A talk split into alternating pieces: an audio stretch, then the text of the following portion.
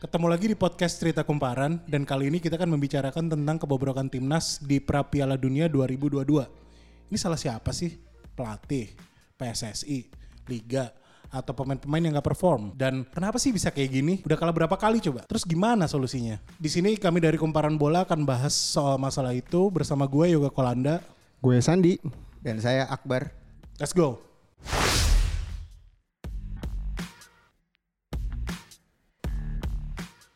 Oke, timnas Indonesia empat kali main, empat kali kalah di Pra Piala Dunia 2022. Terakhir kemarin lawan Vietnam. Berarti kita kalah dari mana aja tuh? Malaysia, Thailand, UEA dan Vietnam ya. Iya. Hmm, ya. Itu ada benang merahnya nggak sih? Maksudnya kesalahan-kesalahan itu sebenarnya sama atau enggak sebe- di pertandingan-pertandingan itu? Ini kalau gue lihat ya, kebetulan kan gue juga nonton semua pertandingannya itu empat-empatnya kan. Kalau bicara benang merah sih sebenarnya memang dari segi permainan Indonesia itu sering melakukan kesalahan individu. Dua gol yang tercipta ke gawang UEA, eh satu gol di gawang UEA dan satu gol ke gawang Vietnam itu, itu ada eh, andil dari kesalahan individu pemain di situ. Dan kedua juga eh, pemain timnas itu kadang-kadang ketika masuk babak kedua atau masuk menit 60 ke atas itu kadang-kadang stamina-nya menurun dan itu berpengaruh terhadap pola permainan yang gak jalan kayak gitu sih kalau kata gue. Jadi kalau menurut gue ya, timnas ini nggak punya progres gitu.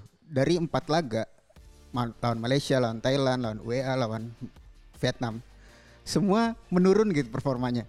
Dari Malaysia bisa cetak dua gol, Thailand nggak golin, UEA nggak golin, Vietnam cuma bisa satu. Dan itu cara mainnya gitu nggak ada progres yang berkembang gitu. Ini kan lawan lawan-lawan mereka kan Asia Tenggara semua ya. Iya, kecuali yang itu. yang Kecuali satu. UEA ya? Ah, ah. Dan ini sebenarnya bisa gitu kita bisa untuk setara dengan mereka, tapi ya itu cara mainnya berantakan gitu, nggak nggak ada pola yang jelas dari coach Simon. Tapi nggak sebenarnya apa emang lawan itu lebih ba- gini? Apakah memang lawan lebih bagus? Apa emang pure kita yang jelek gitu? Kalau menurutku sih emang kita yang jelek.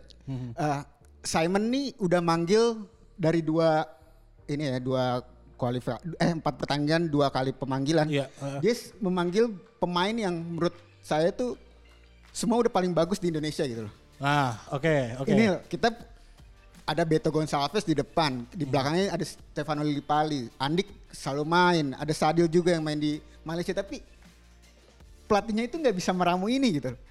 Dia oke melakukan perubahan mencoret eh, tidak memainkan Andri Tani dan memainkan Wawan dan Rido. Mhm. Tapi itu juga nggak ada perubahan gitu di tim. Ini bukan pure pemainnya aja yang menurut aku tuh salah banget gitu. Hmm. Ada pela- apa sistem pelatihnya yang nggak nggak jalan di sini. Nah, kalau di sini gue setuju sama Akbar nih soalnya. Jadi memang Simon tuh udah diberikan kemewahan. Kemewahan dalam artian ini pemain-pemain terbaik, tapi kok dia sebagai koki ini nggak bisa menyajikan masakan yang enak gitu kepada Hmm. pendukung-pendukung Indonesia ya. Bahan-bahannya udah enak Oh, sebenarnya. sangat sangat enak kok kata gue. Eh, nggak, se- sebenarnya ide dari idenya si Simon McManamy ini kayak gimana sih kalau misalnya kalian baca? Maksudnya apa sebenarnya yang pengen dia lakukan dengan pemilihan pemain yang di empat pertandingan kemarin gitu? Gini, kalau menurut saya Simon tuh nggak konsisten dengan dirinya sendiri gitu. loh. Oke, menarik nih gimana gimana? Dari pertama kali dia di eh, diputuskan jadi pelatih timnas, Mhm. dia kemudian mendapat lawan tanding Myanmar dan Yordania kalau nggak salah. Mhm. Di situ Simon memakai formasi 3 back 3-4-3 Di dua pertandingan di itu. dua pertandingan tersebut. Oke. Kita menang lawan Myanmar 2-0 di situ dan emang kalah Dari dari Yordania. Yordania, ha, ha. Di situ saya lihat ada apa ya eh, hal yang baru gitu yang dit- ditularkan Simon di situ. Oke. Indonesia eh, terkenal dengan cepat kecepatan pemain-pemain sayapnya. Mhm. Dia menguatkan sisi itu dengan menaruh dua dua orang di sayap kanan dan di sayap kiri dan itu lawan Myanmar terbukti bagus lah. Oke. Dan dia juga nggak terlalu banyak long ball seperti eh, empat pertandingan di kualifikasi kemarin. Mhm. Nah setelah itu Simon balik lagi ke pola polanya empat empat dua empat dua tiga dia, satu. dia takut apa gimana sih sebenarnya? Kalau menurut saya dia nggak percaya diri gitu dengan Oke. apa skema yang dibentuk awalnya. Padahal pas TC di Australia dia juga selalu mela- pakai pola tiga back itu. Oke. Dan ini nggak diteruskan gitu. Oke. Bera- ada mungkin Sandi Lanjut dulu lah. Oke, berarti ini apa porsi kesalahan itu paling banyak ada di Simon apa gimana? Ya, kalau kata gua porsi kesalahan itu benar-benar paling tinggi itu di Simon karena tadi pertama dia dikasih bumbu yang enak tapi nggak bisa menyajikan eh, masakan yang enak bagi, para supporter dan juga nggak menyajikan hasil yang baik gitu. Yang kedua, Simon ini kadang-kadang responnya terhadap perubahan taktik lawan tuh jelek gitu. Jadi Ah, paling kentara ketika lawan Malaysia, dia sedikit kaget ketika Sumareh dimasukkan, ketika beberapa pemain lain masuk yang mengubah skema Malaysia, itu dia kaget dan malah melakukan pergantian yang pada akhirnya tidak memberikan pengaruh yang positif seperti masuknya Pelu atau gimana gitu. mhm. Jadi dia responnya kurang gitu kayak gitu. Dia sebenarnya nggak percaya sama diri sendiri apa nggak percaya pemain Indonesia Kalau menurutku kepada diri sendiri. kepada diri sendiri tetap ya. Nah, Ya, susah sih ya. Padahal sebenarnya dia punya pengalaman internasional kan ya sama Tapi- Filipina waktu itu. kalau menurut saya Simon dalam tanda kutip sekelas mediocre gitu. Oke. Prestasi yang paling bagus, oke juara dengan Bayangkara FC. Selebihnya tidak ada lagi. Semifinal Piala AFF dengan Filipina dan kalah juga sama Indonesia. Kalau sama Indonesia, Ya, Gonzales. nggak ada yang oke lah prestasi Simon sebenarnya. Hmm, oke kalau bisa gitu berarti apakah Simon pantas untuk dipecat? Kalau menurut gua Mhm. ada baiknya ketika ada opsi buat diganti mending diganti. Oke. Kalau menurut saya juga di- lebih baik diganti sih. Udah, yuk, lagian udah nggak ada yang bisa di Ah. ini lagi ya. Lagi pula gini juga, dia punya kontrak di sampai emang sampai Piala AFF 2020 kan. Mhm. Tapi dia udah punya tiga lawan Asia Tenggara semua dan Dan kalah ya? dan kalah semua gitu Ya loh. udah, berarti- Jadi apa ininya untuk dipertahankan apa? Udah nggak ada gunanya ada lagi. gunanya lagi tuh. Oke. Nah, sekarang misalnya si McManamy dipecat. Terus apakah berhenti sampai di situ aja sih? Itu itu itu gua rasa bukan solusi. Kayak ya udah timnas itu kan sebenarnya muara dari semua aktivitas persepak bolaan. Semestinya pelatih seperti McManamy itu kan ya itu tadi kayak meramu. Cuman apa ya? Apakah pemain-pemain itu sebenarnya nggak ini nggak nggak bisa disalahkan gitu? Atau mungkin pihak-pihak lain kayak misalnya PSSI mungkin atau operator liga dan semacamnya gitu gimana tuh? Ya tentu bicara bola Indonesia ya salah satu pihak yang memegang otoritas itu adalah PSSI sebagai federasi gitu ya. Ya di sini juga PSSI ada peran, ada peran dalam artian ketika kondisi timnas sedang buruk seperti ini gitu. eh, apa sih langkah-langkah yang mereka ambil gitu kan memang beberapa kali Exco sempat bilang bahwa Oksi Exco itu komite eksekutif PSSI ya. Iya. Mereka bilang akan mengadakan pertemuan untuk evaluasi, pertemuan untuk evaluasi, tapi sampai sekarang kan belum ada kayak langkah konkret yang mereka ambil gitu. Ini nasib timnas mau seperti apa gitu setelah kalah empat laga kualifikasi ini gitu seperti itu. Ya, kalau bilang porsi ya PSSI di sini sebagai eh, induk bola Indonesia juga ada andil dalam membiarkan timnas yang jelek seperti ini gitu. Nggak cuma PSSI sebenarnya yang punya kesalahan di sini. ya. Menurut saya operator liga juga andil besar dalam bobroknya timnas gitu. Nah, Bagaimana dia mereka mengatur jadwal sedemikian rupa itu dia nggak bisa.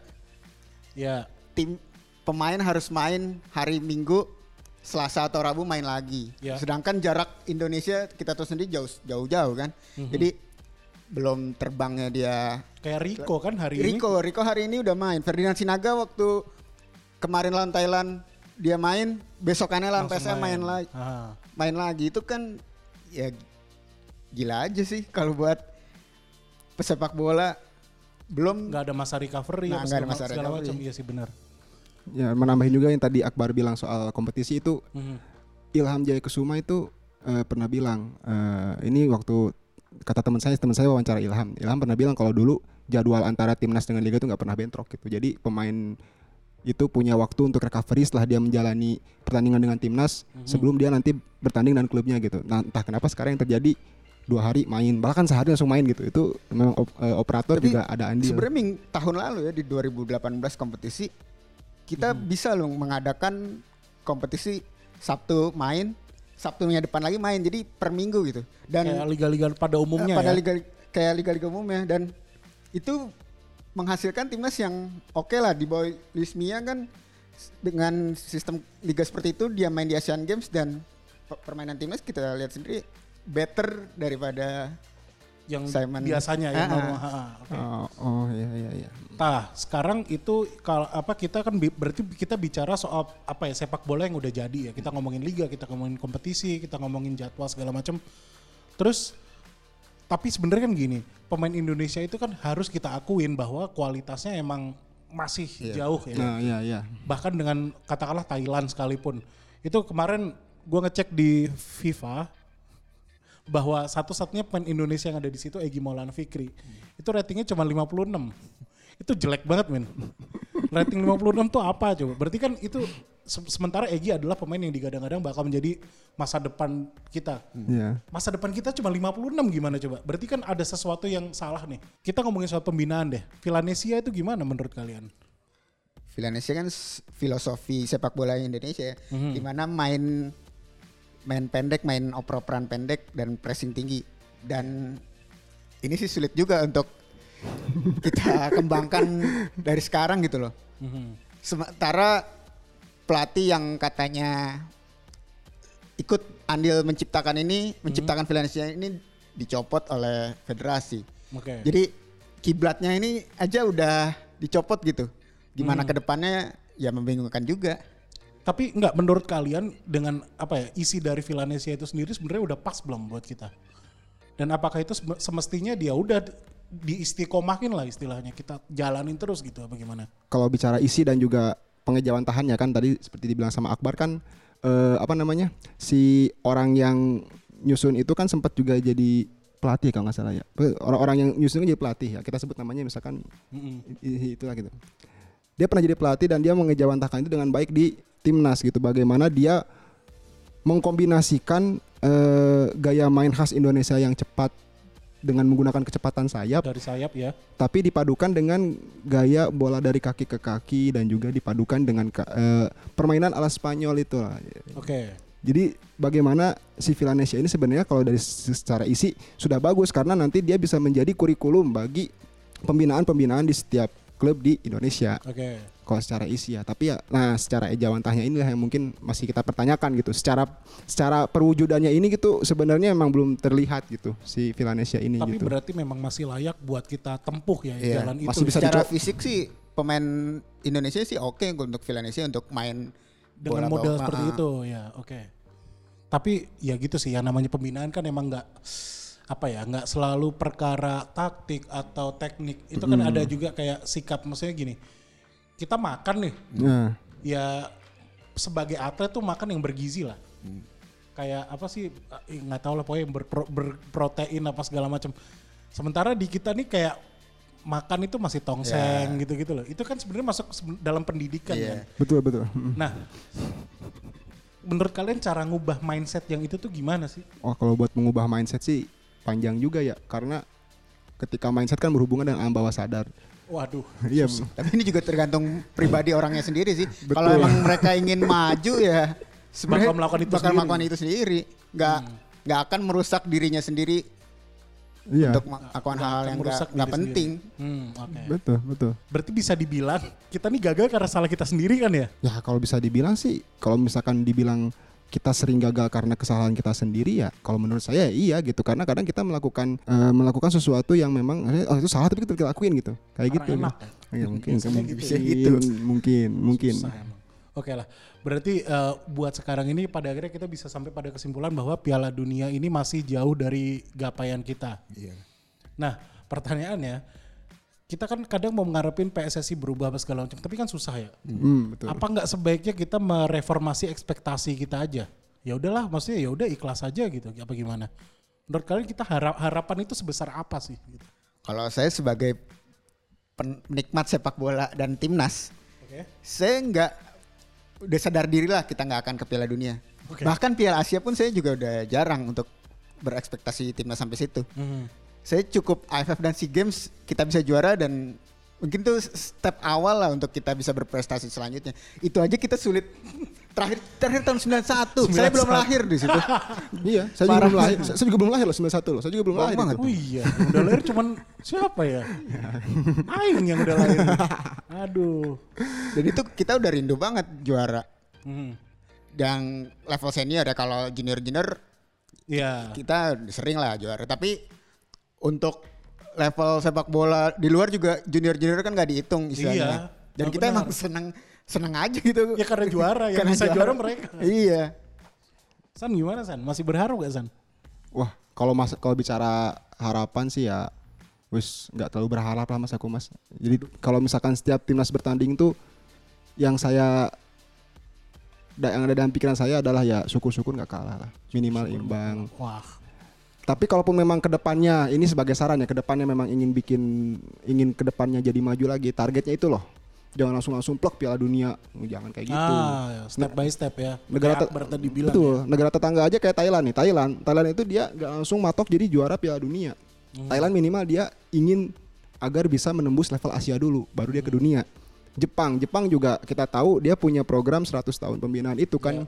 Yang baru juara Piala Dunia tahun keberapa gitu bukan sekarang sekarang gitu Hmm. intinya adalah kita harus mulai dari sekarang itu menghargai proses pembinaannya diperbaiki terus juga ketika pembinaan diperbaiki kan otomatis akan menghasilkan pemain-pemain yang kelak juga bisa membawa Indonesia berprestasi seperti itu. Sayangnya gitu. federasi kita nggak suka sama nggak suka sama proses. Betul Kita sekali. nggak nggak masuk Piala Dunia, kita calonkan diri sebagai tuan rumah. itu hal yang unik loh menurut saya. itu itu benar, itu konyol. Itu cerdas tapi bodoh sih. iya itu iya cerdas tapi konyol gitu. Kayak gitu. Oke oke. Eh, Oke kita kita mau tutup nih habis ini. Terakhir, kalau misalnya Simon dipecat, kira-kira pelatih penggantinya siapa? Kalau saya, Mhm. saya tetap berpegang ke orang yang kemarin-kemarin sudah diisukan, RD. RD. Iya. Oke. Rahmat Akbar? Darmawan. Akbar? Kalau saya Stefano Teko Cugura Oke. bersama Persija juara dan Bali United sekarang ada di atas. bakal- Dan dia pendekatannya dengan fisik. Karena dia sebelumnya pelatih fisik di Persebaya. Oke. Dan itu kan masalah Indonesia, bukan? Menit 60 drop gitu ya. Nah, mungkin Coach Teco bisa Berikan membetulkan lah hal fisik tersebut. Oke. Kalau gitu kita tutup dulu. Eh, bagaimana ulasan dari kumparan bola tadi? Semoga menambah informasi Anda. Untuk mengetahui informasi tentang sepak bola lebih dalam, tidak hanya di permukaan, klik kumparan bola di kumparan.com atau follow Instagram kita @kumparan.com. Terima kasih. Terima kasih. Terima kasih.